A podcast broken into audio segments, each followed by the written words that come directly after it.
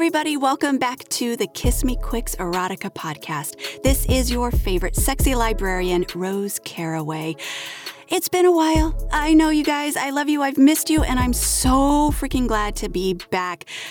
I got a whole bunch of stuff coming up for you, but I'm not going to give it to you all right now. I'm just going to give it to you easy. I'm going to slow you into it. Um, I've got a lot of episodes planned, and they're all really sexy, really good from really talented people, and I'm just super excited about it.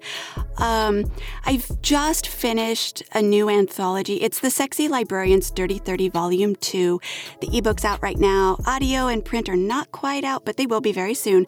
Um, but this project, the reason I mention it is it's it's super special uh, for me and for Big Daddy and Stupid Fish Productions. You know, we've been at this, I think, for God, seven years now or something, for a while. And I've just recently kind of come to a realization. You know, I wanted to connect with the fans of the show, and I wanted to do that through this book. You know, I've, I talked to so many authors and I reached out to lurid listeners. I wanted to hear from you guys how erotica has actually benefited you, what good it's done you, um, how it's helped you talk to your partner and, and just think of yourself. The testimonials that we got back they they were so meaningful and so moving and i think that you guys will be able to relate to them and maybe be more encouraged to you know just talk to your partners a little more openly.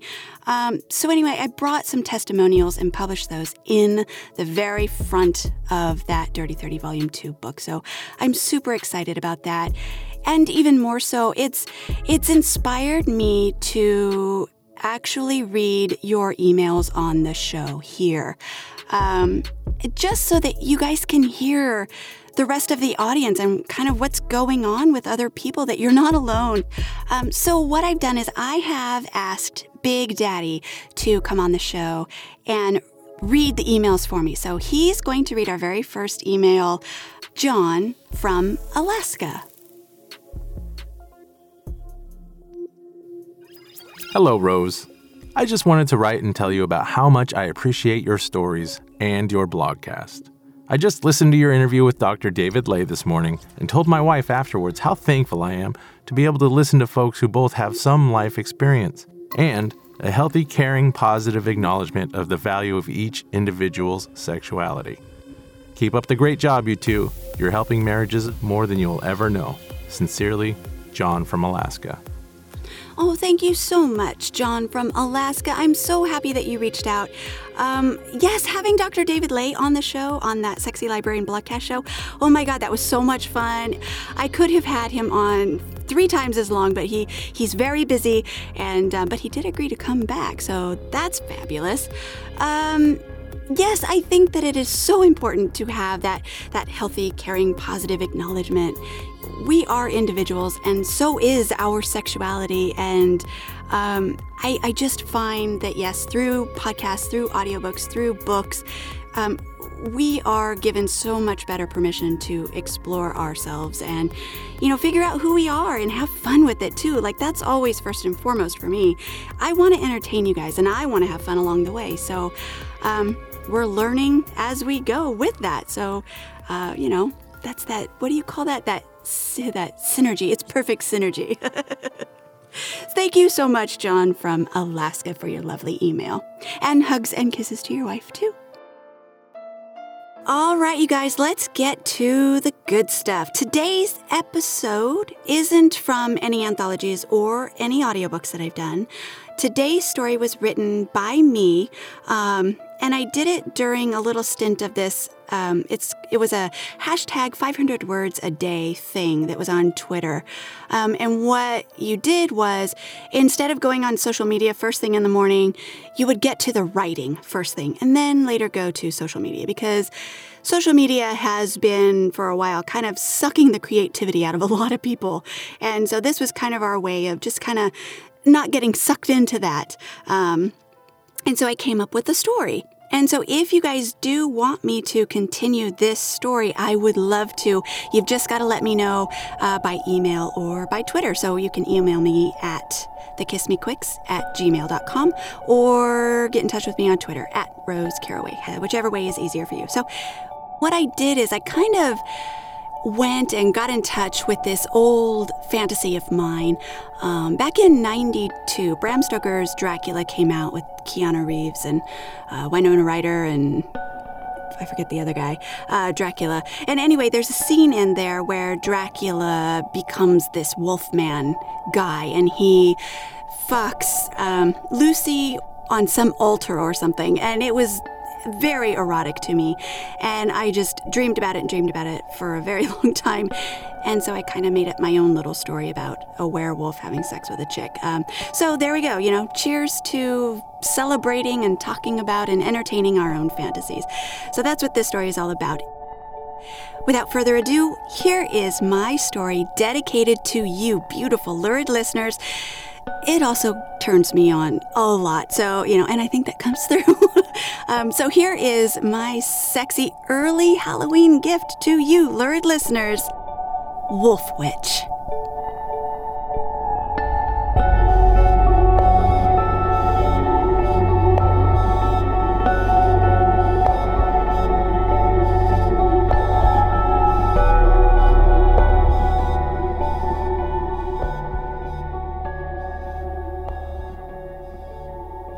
The energy around me was changing with yet another full moon approaching.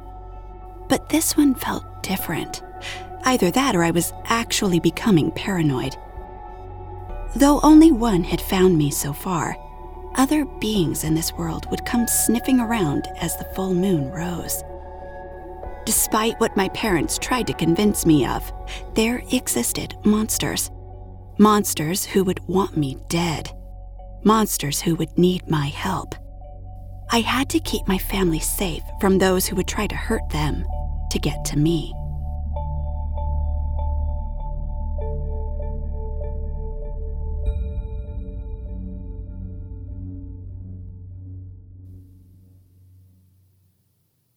Don't you think open flames are just a little bit dangerous around a newspaper stand? Oh, stop it, Pam. Your jealousy's showing. Besides, we sold out. My arms were loaded with today's handmade, ordinary looking candles. On the surface, I was trying to help my sister make a little extra money. My candles weren't cheap. Below the surface, the wax was infused with a special protection spell that prevented evil entities from getting too close. I wanted Pam to drop this archaic newsstand business and come work with me at my specialty shop as a full partner. Passers-by didn't even see her newsstand anymore. They were too busy with their cell phones. Newspapers and magazines were dying breeds, and in many ways, so was Pam. The hours she worked were horrible. I was around her daughter more than she was.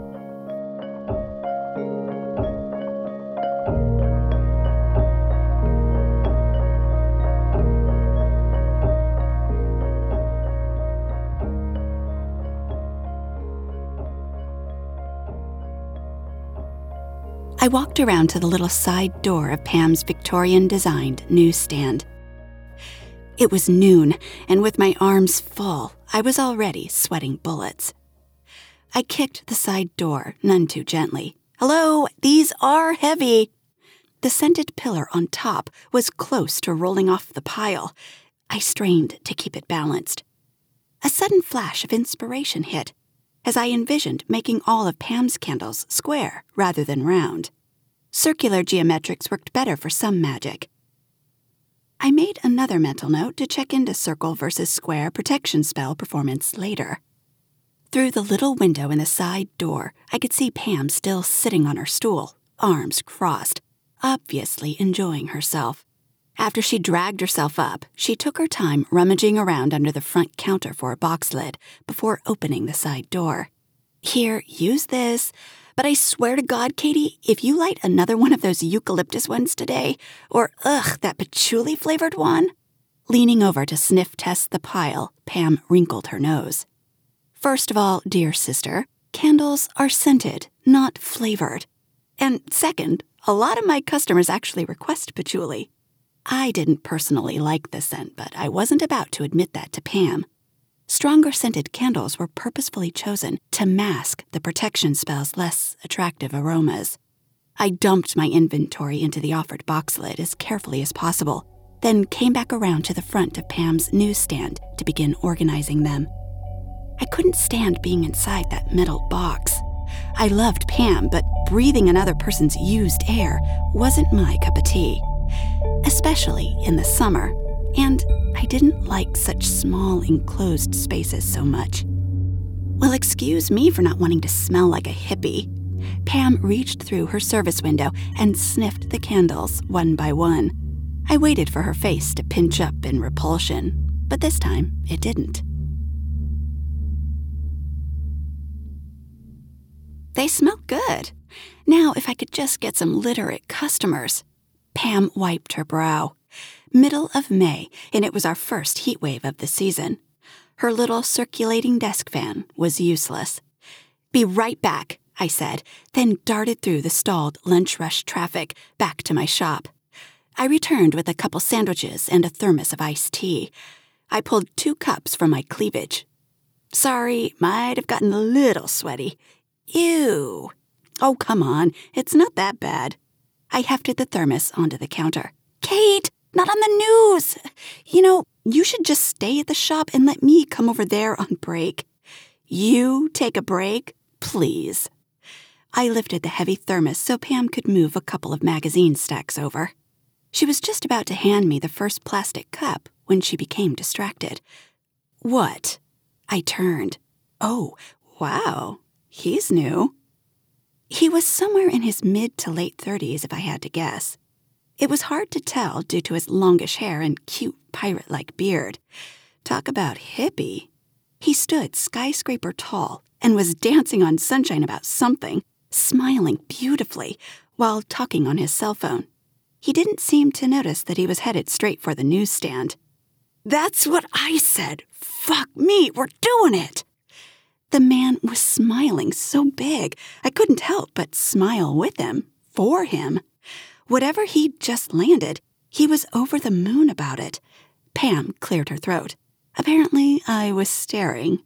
But I'd never seen this guy come out of the apartment building across from my sister's newsstand before. He was beautiful to look at.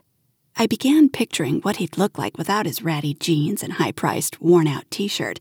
And before I knew it, Pam was clearing her throat again, louder. The big man stuffed the phone into his pocket, then suddenly had my sister's hand in his and was kissing her knuckles. My swooning heart fractured. I was in lust one moment, then heartbroken the next. Wow, that good a news, huh? Pam said, completely unflustered. But then the guide turned toward me. I looked up. I don't think I ever stopped smiling. He sure hadn't. Excellent news, he laughed. It was a gorgeous sound that made my heart flutter. He threw his long, muscled arms into the air and crowed. Then he grabbed my waist, spun me around, and kissed me right on the lips. I opened my mouth automatically. Now, ordinarily, I'd have totally kicked his ass, but instead, I melted. Every full moon, my libido goes a little haywire. And this man ratcheted my sex levels up to new peaks. Lust radiated through me. Breathing was inconsequential as we kissed, all lips, teeth, and tongues. And that's when the vision came. I jerked back, broke away from those perfect rock star lips and whiskers. Ethan, I see you got the news. Ethan, the happiest, most beautiful man on the planet, cleared his throat, then headed toward his friend in the loading zone in a waiting Range Rover and drove away.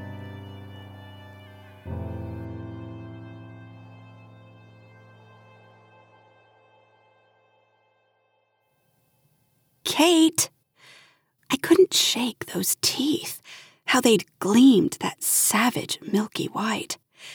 The sensation of utter vulnerability made my pussy ache. My nipples tightened. My heart rate soared. I clasped my fingers under my chin. It was the only way to stop their shaking. It was to be him. Kate? Ah, oh, jeez, it was just a kiss. I ignored the patronizing tone in Pam's voice. On autopilot, I bolted back across the street, uncaring that the light had just turned green. Over the honks and tire screeches, Pam shouted at me from the safety of the crosswalk. I fumbled with the key until the lock finally clicked, and then I shoved the door open and headed for my office. It felt foreign now, in my shop. Costumey. I'd had this place for nearly six years, but this was the first time where I felt like a charlatan. Books, candles, incense, tarot cards, crystals, stones, spell ingredients. I sold all the telltale trinkets of a supposed witch. It dawned on me then, as I unlocked my office door, why Pam always gave me such a hard time. Why she'd lectured me relentlessly about being so self indulgent. Inside the drawer of my garage sale gem of a desk was my grimoire. The raised silver insignia on the cover felt cold under my fingertips. An instant calmness washed over me, but the tremors of desire stirred deep in my belly. Only its blood, his blood, could forge the collar of bondage. Jesus, Kate, are you trying to kill yourself? What the hell's gotten into you? Pam stormed into my office. Her eyes widened when she saw what I was holding. She knew about my spellbook, but I'd refused to ever show it to her. Technically, I wasn't supposed to.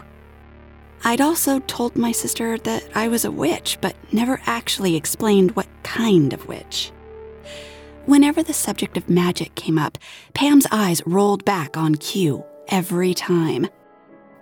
If I'd have thrown werewolves into the conversation, she would have had me committed in a hot second. Now, though, my sister would finally get the whole truth because I was panicking. I shoved everything that was on top of my desk aside and set the grimoire down. Pam, we need to talk, and you really have to listen because I don't think I can do this thing alone. I didn't look up to see if she was paying attention. Instead, I opened my spellbook to the very first page. I told her about the witch that had visited me the night I'd turned eight years old. Why the first page of the grimoire was stained by my small, bloody handprint.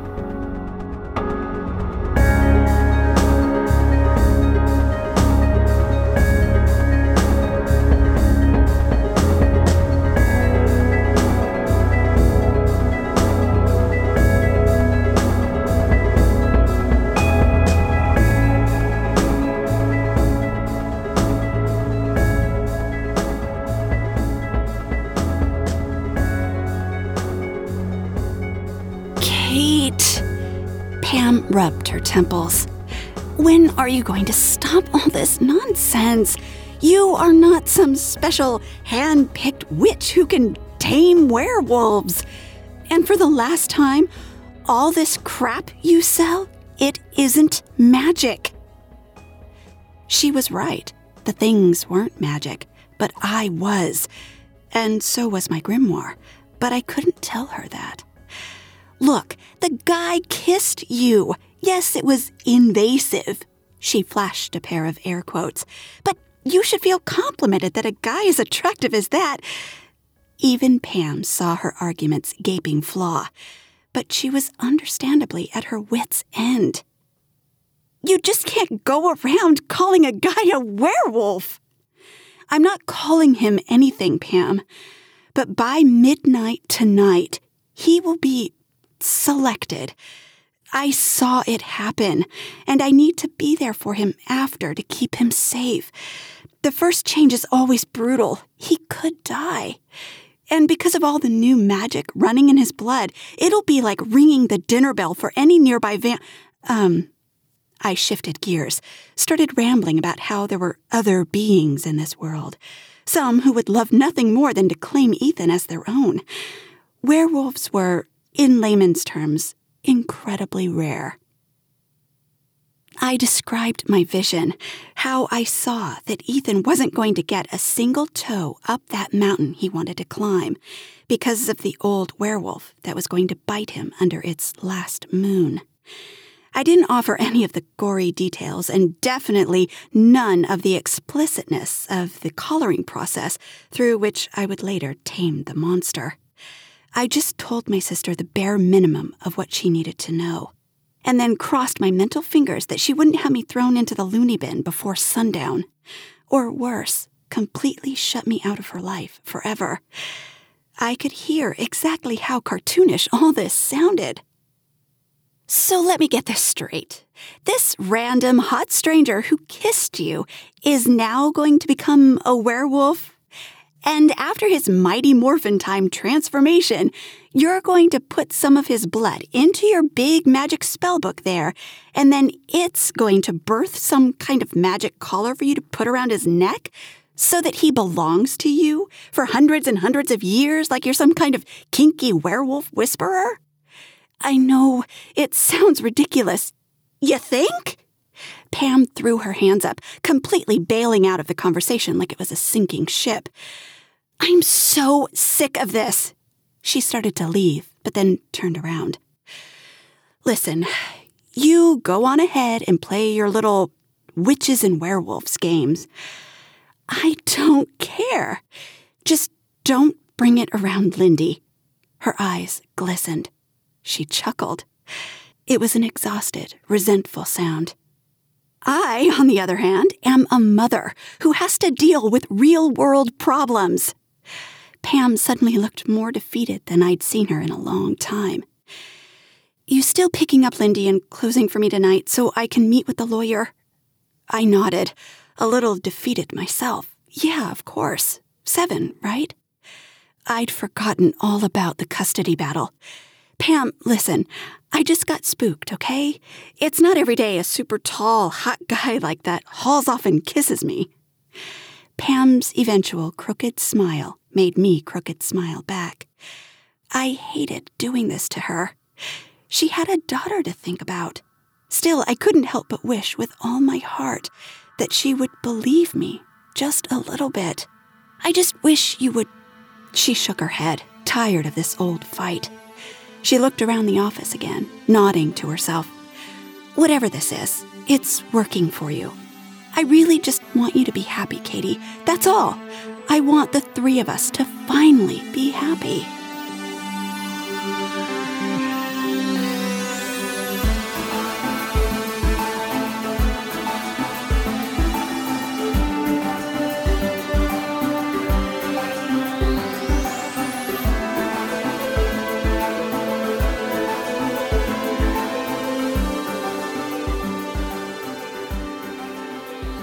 Here, a little sustenance before battle.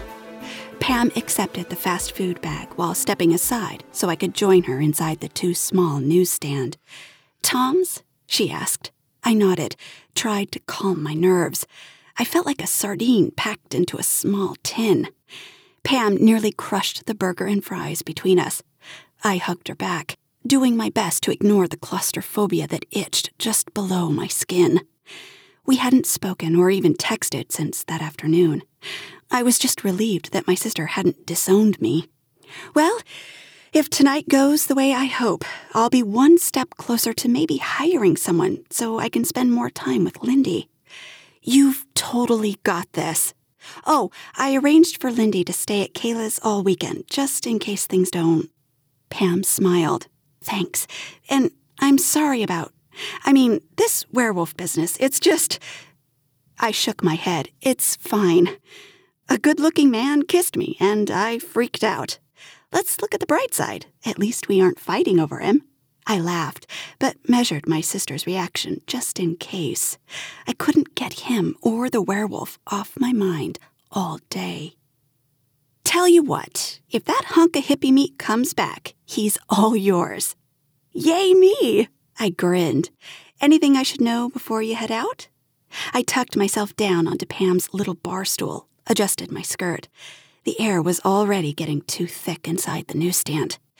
No, all your candles sold, of course. Pam reached behind the bar stool for her oversized purse. I tried to make myself smaller. You know, come to think of it, there was this weird, super pale dude earlier. He was just sort of lurking in the alleyway, trying to look like he wasn't lurking. Between the apartments? I poked my head out of the stand's window. The city air calmed my nerves a little. Yeah, but I haven't seen him since the sun started going down. Gets pretty dark over there. Pam shouldered her giant purse, stuffed the fast food bag inside it, and then let herself out of the newsstand. I could breathe a little easier.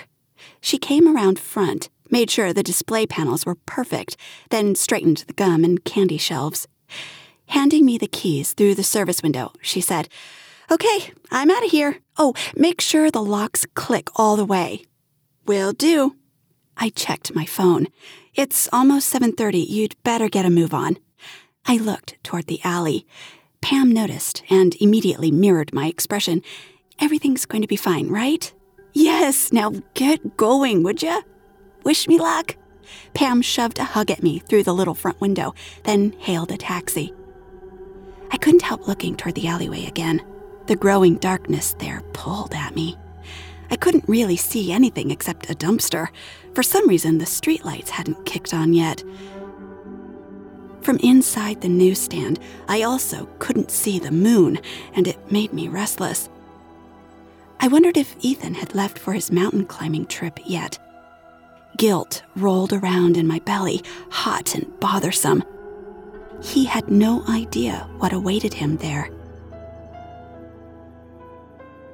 I checked my cell phone again, three hours before I could close up.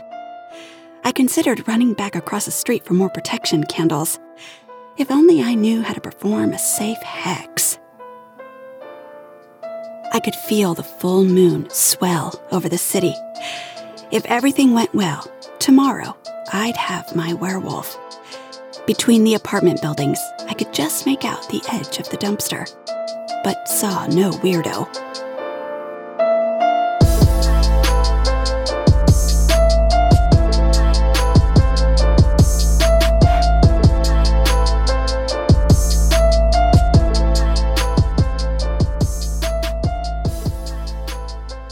Nobody wanted a newspaper, not even a pack of gum. I'd spent most of my time contemplating, thinking about collaring my werewolf, and what it would take to bring the monster to heel. I imagined the waxing gibbous above was an opening eye looking down at me, questioning if I had the guts to face the beast and withstand the pain. If I could handle the immense responsibility afterward. I didn't even want to think about what would happen if I failed. Not to mention, my libido was rising hard. But this time, I had to let it build. My body was preparing. As a distraction, I became somewhat obsessed with the alleyway. I tried to ignore how every time I moved just right on the bar stool, my aching clit would press against the hard seat. I strained to see if anyone or anything might be tucked in the blackness. The street lamp still hadn't come on. Paranoia had my nerves on edge. It felt like someone was hiding back there, watching, waiting, wanting the same thing I wanted. The sidewalks were all but barren. At 10 to 10, I couldn't take it anymore. I rolled down the steel cover to the front window. Folding in the side display panels, I made sure that Pam's merchandise wasn't rumpled along the way. Then I listened for each thunk that told me when a lock had engaged. As I shoved Pam's keys into my skirt pocket, I felt a tingle at the back of my neck and spun around. Peering into the darkness of the alleyway, my heart thumped and my palms sweated. I wiped my hands down my skirt and decided to just take a look, if for no other reason than to set my hyperactive nerves to rest. I expected something to jump from the shadows, but nothing did. Except for a little bit of trash that had missed the dumpster and the rank smell of piss, there was nothing else back here but darkness. Hello? My spine cracked against the corner of the dumpster. Ow! While I hadn't immediately recognized the voice, I did know the shape of the man calling into the alleyway. My heart leaped, and my mouth was suddenly dry. Ethan, it's you. I tried not to wince. Even now, I didn't want him to see any weakness from me. Sorry, I didn't mean to scare you. He held out a steadying hand. I thought I saw you go in here. I wanted to come by and apologize. He trailed off. The truth is, Ethan stepped closer, and the streetlight buzzed to life just like magic. I can't stop thinking about you. Lust stampeded within my blood. My heart hammered to stay ahead of the rush, but it was too potent. Ethan. His name felt true to my purpose. The warm refraction of lamplight in his eyes made me imagine how the moon would soon glint there, too. And then guilt brought me to heel. Ethan closed the distance between us for me. And instinct pushed me onto tiptoe, pressed me hard against him. I maneuvered him against the brick apartment building, reached up, and pulled his beard until his lips crashed against mine. His whiskers scratched my nose, lips, and chin. Ethan's breath caught at the sound of my undoing his zipper. My kisses weren't the tender explorations of a careful new lover.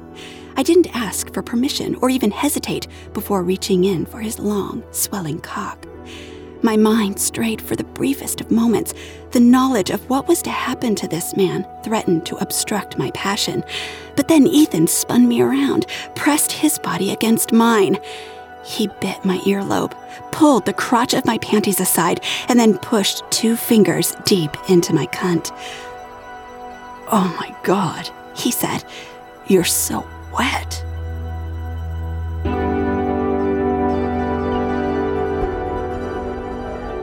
I stroked him, kissed him, humped his thick fingers, held on for the hot, biting release my body needed, until another vision came. I tried to push the bastardly images away, but as my hips moved and our teeth scraped, I saw flashes of Ethan fighting for his life.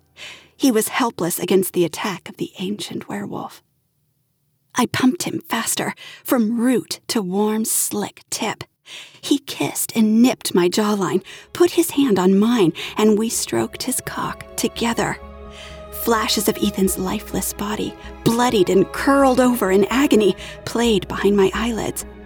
I saw the red glowing eyes of the werewolf who was going to claim him. Its old, scarred muzzle soaked and dripping with blood as it stumbled back into the trees. Ethan hunched, masturbating both of us. He grunted against my cheek. His big hand felt so good holding mine, both of us stroking him. I held on, tried to keep going, my hips wanting to keep shoving onto his fingers, my cunt so desperate for release. Ethan? I recognized that voice. Come on, man, the mountain won't wait. Oh, the look on Mike's face told me that he didn't approve of what his friend was doing. Ethan quickly set to fixing his pants, but stayed close while I fumbled with my own clothes. As much as my body wanted the monster this beautiful big man would become, my conscience won out. I put a hand on Ethan's chest, ignoring Mike's impatient glare. Ethan's heartbeat thrummed beneath my palm. Lust pumped in his veins. You shouldn't go, I whispered. How was I supposed to warn him about what was to happen? You mean climbing? Ethan smiled, forcing his breath to calm. My body ached to continue what we'd started. I nodded. It's it's not safe. Let's go, Ethan. Big night tonight, Mike urged.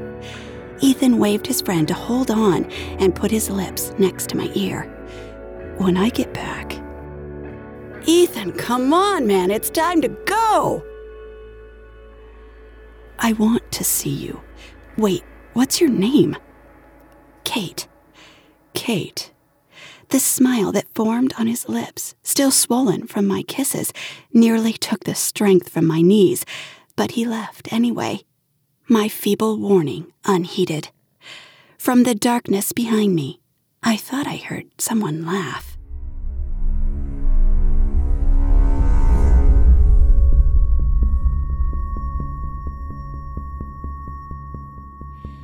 I stared at the bloodstain I'd made with my tiny hand 20 years ago. I could still feel the deep stab of the old witch's silver claw. She'd come to me, naked, more woman than beast, on the night I turned eight years old. Her pale cheeks and proud breasts soft under the moonlight. She'd called me into the forest behind my parents' house under a yellow harvest moon, whispering that she needed me and that her time was over. Her bushy tail flicked and caught my curious young eye as she emerged from a nearby dense thicket, slow and barefooted. I recalled how that beautiful sliver of shiny claw had pierced my chest bone, and then my small beating heart. The pain had been exquisite and had opened my powers.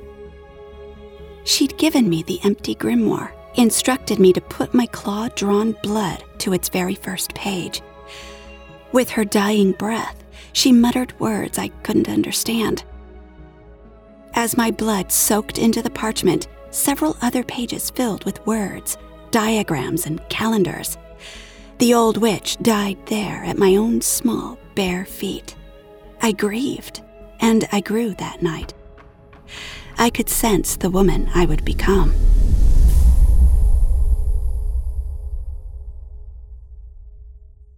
I'd pored over my grimoire's pages the rest of the night, preparing. By sunrise, the depraved need that filled my body was near overflowing. I was sweating profusely, absently rubbing the old scar between my breasts, when the sound of car horns and shrieking tires grabbed my attention. I looked through the storefront window, and my stomach dropped when I saw Pam sprinting across the street, ignoring oncoming traffic, while hot on Mike's heels. The guy looked as pale as a sheet. I don't know why, but part of me held on to the small chance that Ethan might have listened to my warning, pathetic as it was. I despised the guilt that tightened my throat and roiled in my gut. The grabby ache in my pussy, though, was relieved Ethan hadn't listened. I hadn't the power to change fate, but I could have tried a little harder. They barreled through my shop door at the same time. Pam, pink faced and disgruntled. Kate, right? Some things.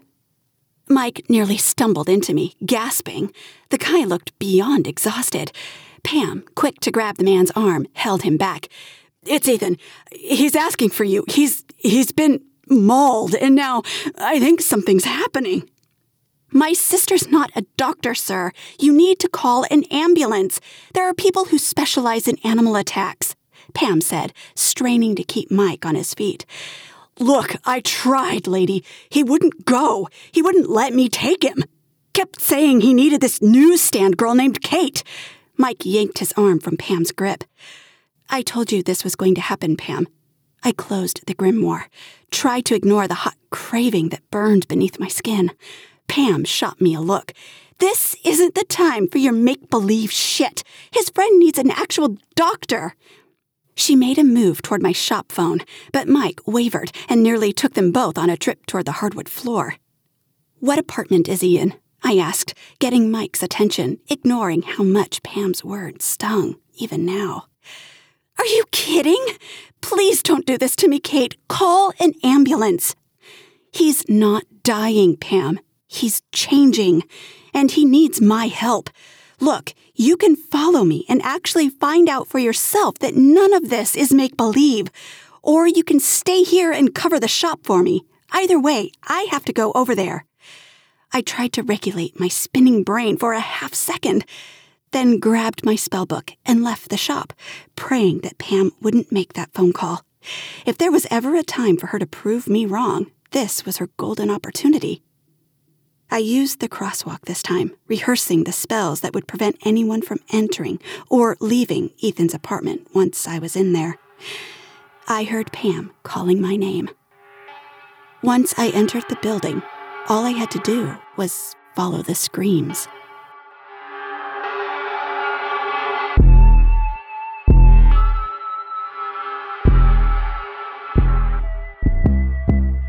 I'd just finished the barricade and sound incantations. My throat was a little raw from the repetitive vocal exertion. I I leaned, hunched against the door, quivered with every agonized scream that ripped from Ethan's throat. I held the grimoire tight to my chest, dragged my nipples over its textured insignia, and my cunt swelled. I'd need an outlet soon. Ethan would too. I could feel him transforming. We could all hear his suffering through the paneled door. They were bickering like an old married couple over whether or not they should still call an ambulance. Pam whipped out her phone like she was some kind of gunslinger, set to call emergency services right then and there. Impatient, I knocked it from her hand. We both noticed my silver claws. It took everything I had to look Pam in the eye. Logic and reason finally slipped from my sister's scrutiny, but I ignored her sudden bewildered stare. The heat in my eyes told me that my sister was witnessing their change too. Mike stood nearby, hugging the wall, whimpering. This is supposed to happen. My change is nothing like what Ethan's going through. He screamed again. This time it nearly sent me to my knees. Our transformations were syncing. I tried to hide the sound of lust that rumbled in my throat each time he wailed in pain. But the sensation of needing to fuck consumed me. For a long moment, the wall held up both me and Mike.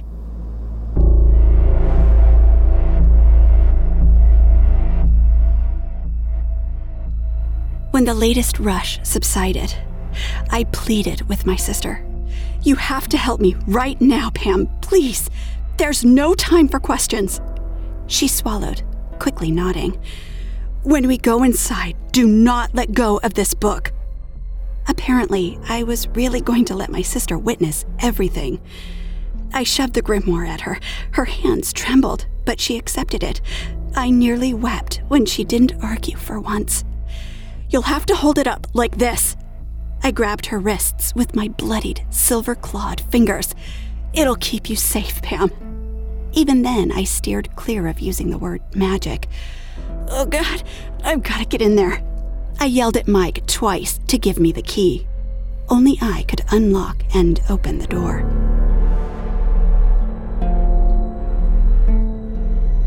Blood stained the cream colored foyer. A trail of blood along the beige carpet led all the way to the white leather couch. Ethan lay, balled up, his body a naked, writhing, musky, coppery smelling mess. I winced at the horrible scene. Even from the entry, I could see that his big shoulders, chest, and the whole left side of his face were ruined. Werewolves were creatures indeed born of vicious violence. I turned to Pam. Her eyes had gone a little buggy as she observed in plain disbelief as Ethan's mangled face began to protrude. Pam, when I tell you to, Open the book here. I indicated the leather ribbon that marked the page I would need. Stay over there. I pointed with my nose toward the wall opposite the couch. Careful with my claws, I removed my pants and underwear just in time. My tail was coming. Pam obediently crouched down, holding the grimoire up like a Roman shield. I loved her more than anything at that moment. Mike hesitated, though, pasty and on the verge of passing out. I tried to speak as calmly as was possible between Ethan's pained screams, but my teeth started growing a little pointy, too. I had to be careful not to pierce my own tongue when I spoke. I'm gonna help him, Mike. I promise.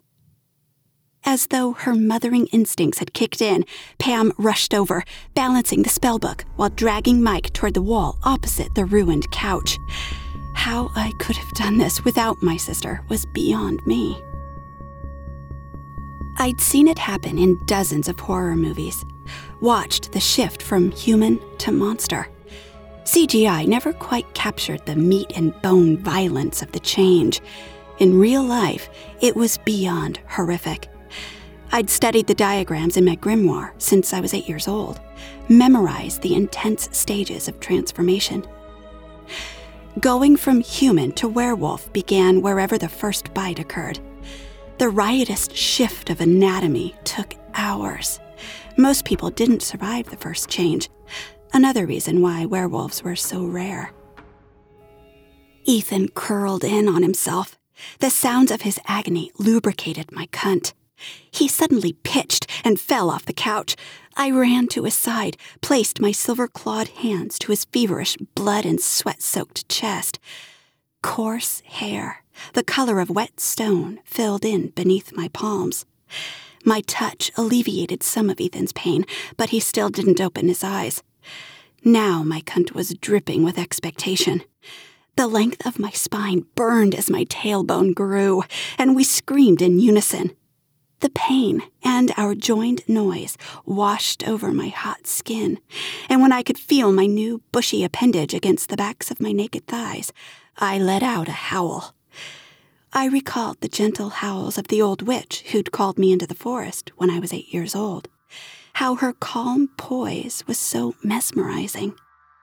I hadn't feared her. Ethan writhed on the floor, still screaming his throat raw as he spasmed. His body curled and uncurled. He thrashed and screamed some more, and finally turned over onto his hands and knees. I stood there, gripped by the urge to fuck. Then came a succession of loud, knuckle popping sounds along Ethan's spine and hips as his torso widened and lengthened. Sobs of exhaustion filled the room as his arms grew unnaturally long. His knees cracked backward into new, impossible angles. Long, coarse hair now covered his entire body, softening the violence happening beneath his skin. In the home stretch, after his tendons had reshaped themselves and his neck thickened, Ethan's grimacing muzzle showed the hideous final lengthening of his canine teeth. When Ethan let out his first werewolf howl, my bones practically hummed.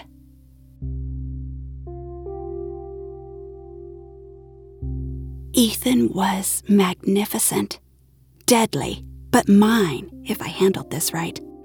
While his body had taken on the same enormous bestial shape of the monster that had attacked him, I now resembled the wolf witch who'd come to me that night so long ago.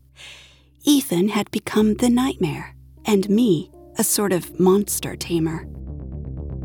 Ethan stood on bent, long heeled hind legs, his thickly haired body, giant as he stood in the small apartment sized living room, heaved with each recovering breath. Finding his newly weighted balance, he turned. Eyes, icy in their crimson glow, looked at me, unblinking, without recognition. My nerves quaked when his hairy lips lifted into a snarl that revealed a mouthful of yellow white teeth.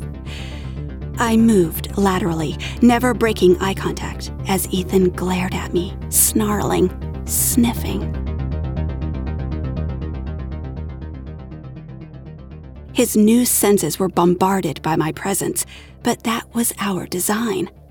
I needed to remove him from the violence and brutality that was already taking over his brain. I fanned my tail so that the robust scent of my arousal permeated the room and penetrated his mind. Ethan's growls lowered in volume, and we began to circle the small living room. On numb legs, I drew Ethan in, moment by moment, until his hot, feral breaths calmed. He licked the air, tasting my musk. When I'd secured his interest, it was time. I partway turned my back to him. He knuckle walked closer, sniffing the length of my tail. Goosebumps tightened my scalp, and when he tasted my exposed, cunt perfumed inner thigh, I groaned, my claws cutting into my palms. Ethan's long ears twitched, and he snarled at the scent of my blood. Any sudden movements, the spell would break, and Ethan would kill me. My grimoire's protective magic would die with me, and then so would Pam and Mike. Even so, expectation dripped down my inner thighs. I stroked the wet folds of my cunt, mindful of my new claws as my clitoris swelled. When I vocalized my lust, the werewolf stepped closer. I faced the monster again, still swishing my tail so that he followed my flavor. Within the hairy thatch of Ethan's groin, his werewolf's cock protruded, dripped. I pulled a deep breath into my lungs, savoring his scent, and vocalized my approval. Ethan's ears perked forward, alert, his dew claws twitching to hold me down for a fucking. But first, I had to claim him. Once he got hold of me, he wouldn't let go for a long time. I felt lightheaded. The urge to bend over and lift my tail right then was almost too much to resist. I gritted my pointed teeth, bit back the hard, pressing desire as best I could.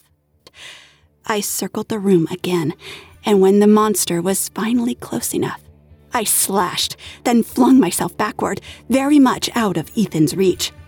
The werewolf reared, incensed at the sting of five deep lacerations I'd clawed across his broad chest. I needed his blood, drawn by my claw, to form the collar.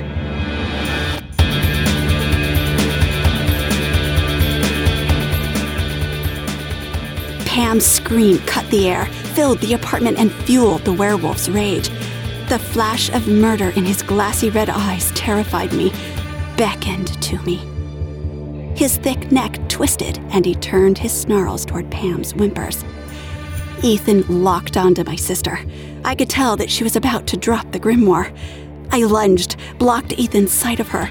The hairs along his massive shoulders bristled, and he snapped at me, his teeth loud and almost too quick. I fell, landing at Pam's gray and pink sneakers. For a moment, I couldn't breathe.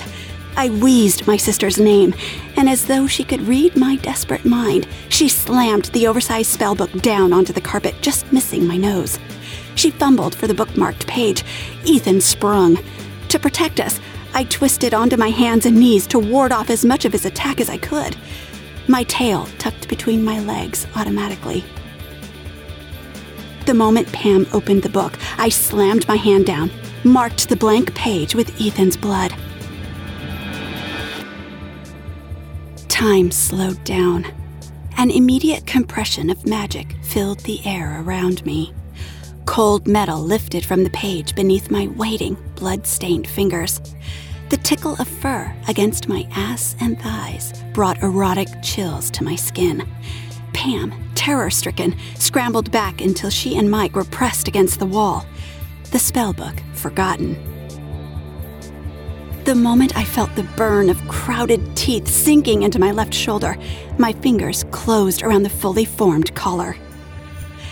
I screamed at the inescapable hold Ethan had of me, the pleasure pain of my flesh being bitten, tugged, torn was a sickening sweet torment.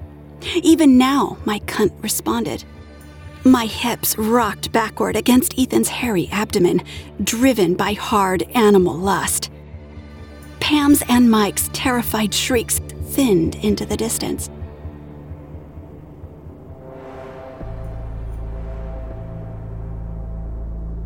Darkness closed in as I twisted, bit, and slashed again and again until I could finally twist all the way back around, exposing my vulnerable front side to the werewolf. With numb, trembling, blood soaked fingers, I opened the heavy collar. Ethan's snapping teeth careened toward my throat, but before he could rend the life from my body, I shoved the collar around his thick, hairy neck.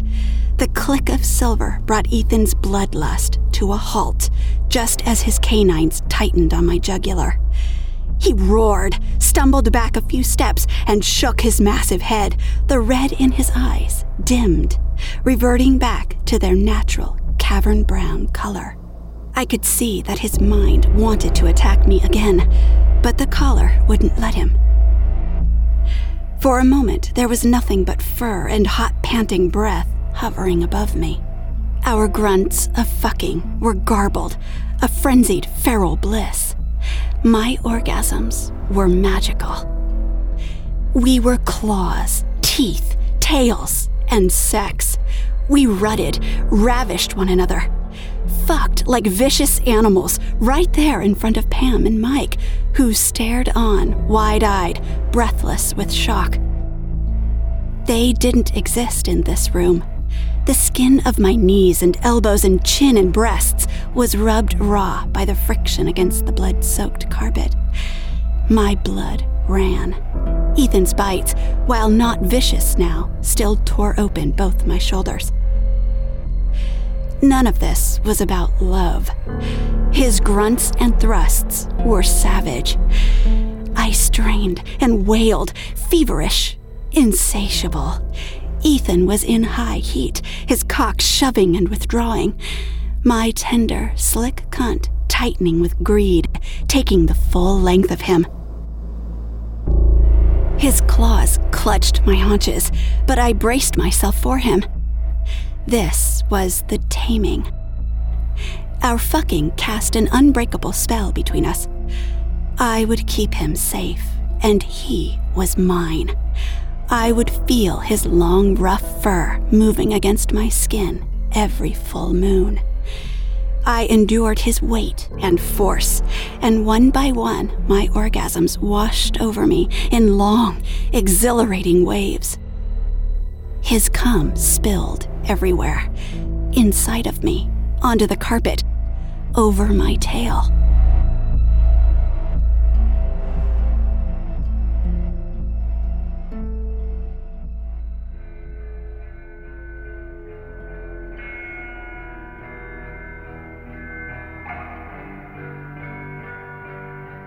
As soon as our wounds healed, we'd reopen them.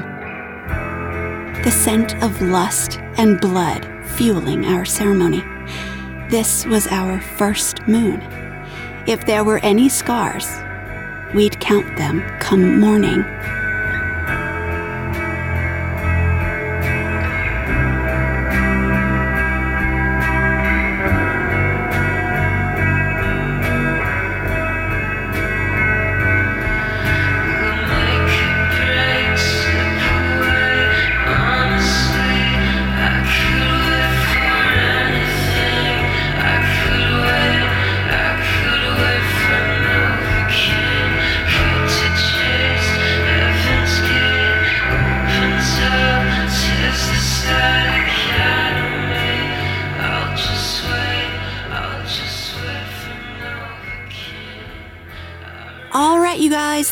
My story, Wolf Witch, written by me. Um, you know, me entertaining a little fantasy of mine. Thank you so much for listening. Again, it is so fucking great to be back on the show for you guys. If you want to follow me on Twitter, you can. I am at Rose Caraway. Follow the KMQ show at the KMQ. Remember, if you want to email me, you can do so at the thekissmequicks at gmail.com.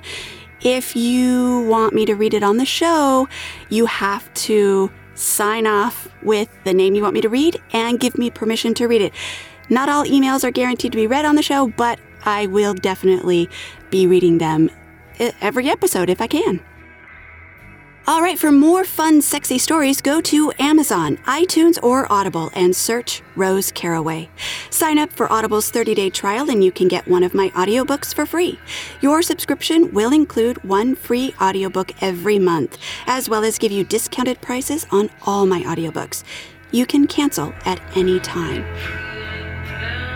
The Kiss Me Quicks Erotica podcast is a Stupid Fish production and is brought to you by the Sexy Librarians Erotica Blogcast.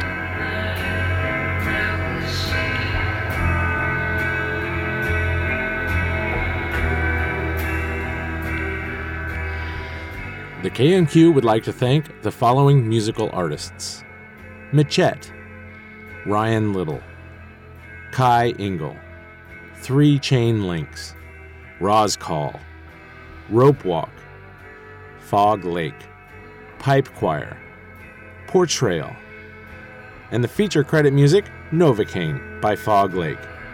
Links will be available in the show notes.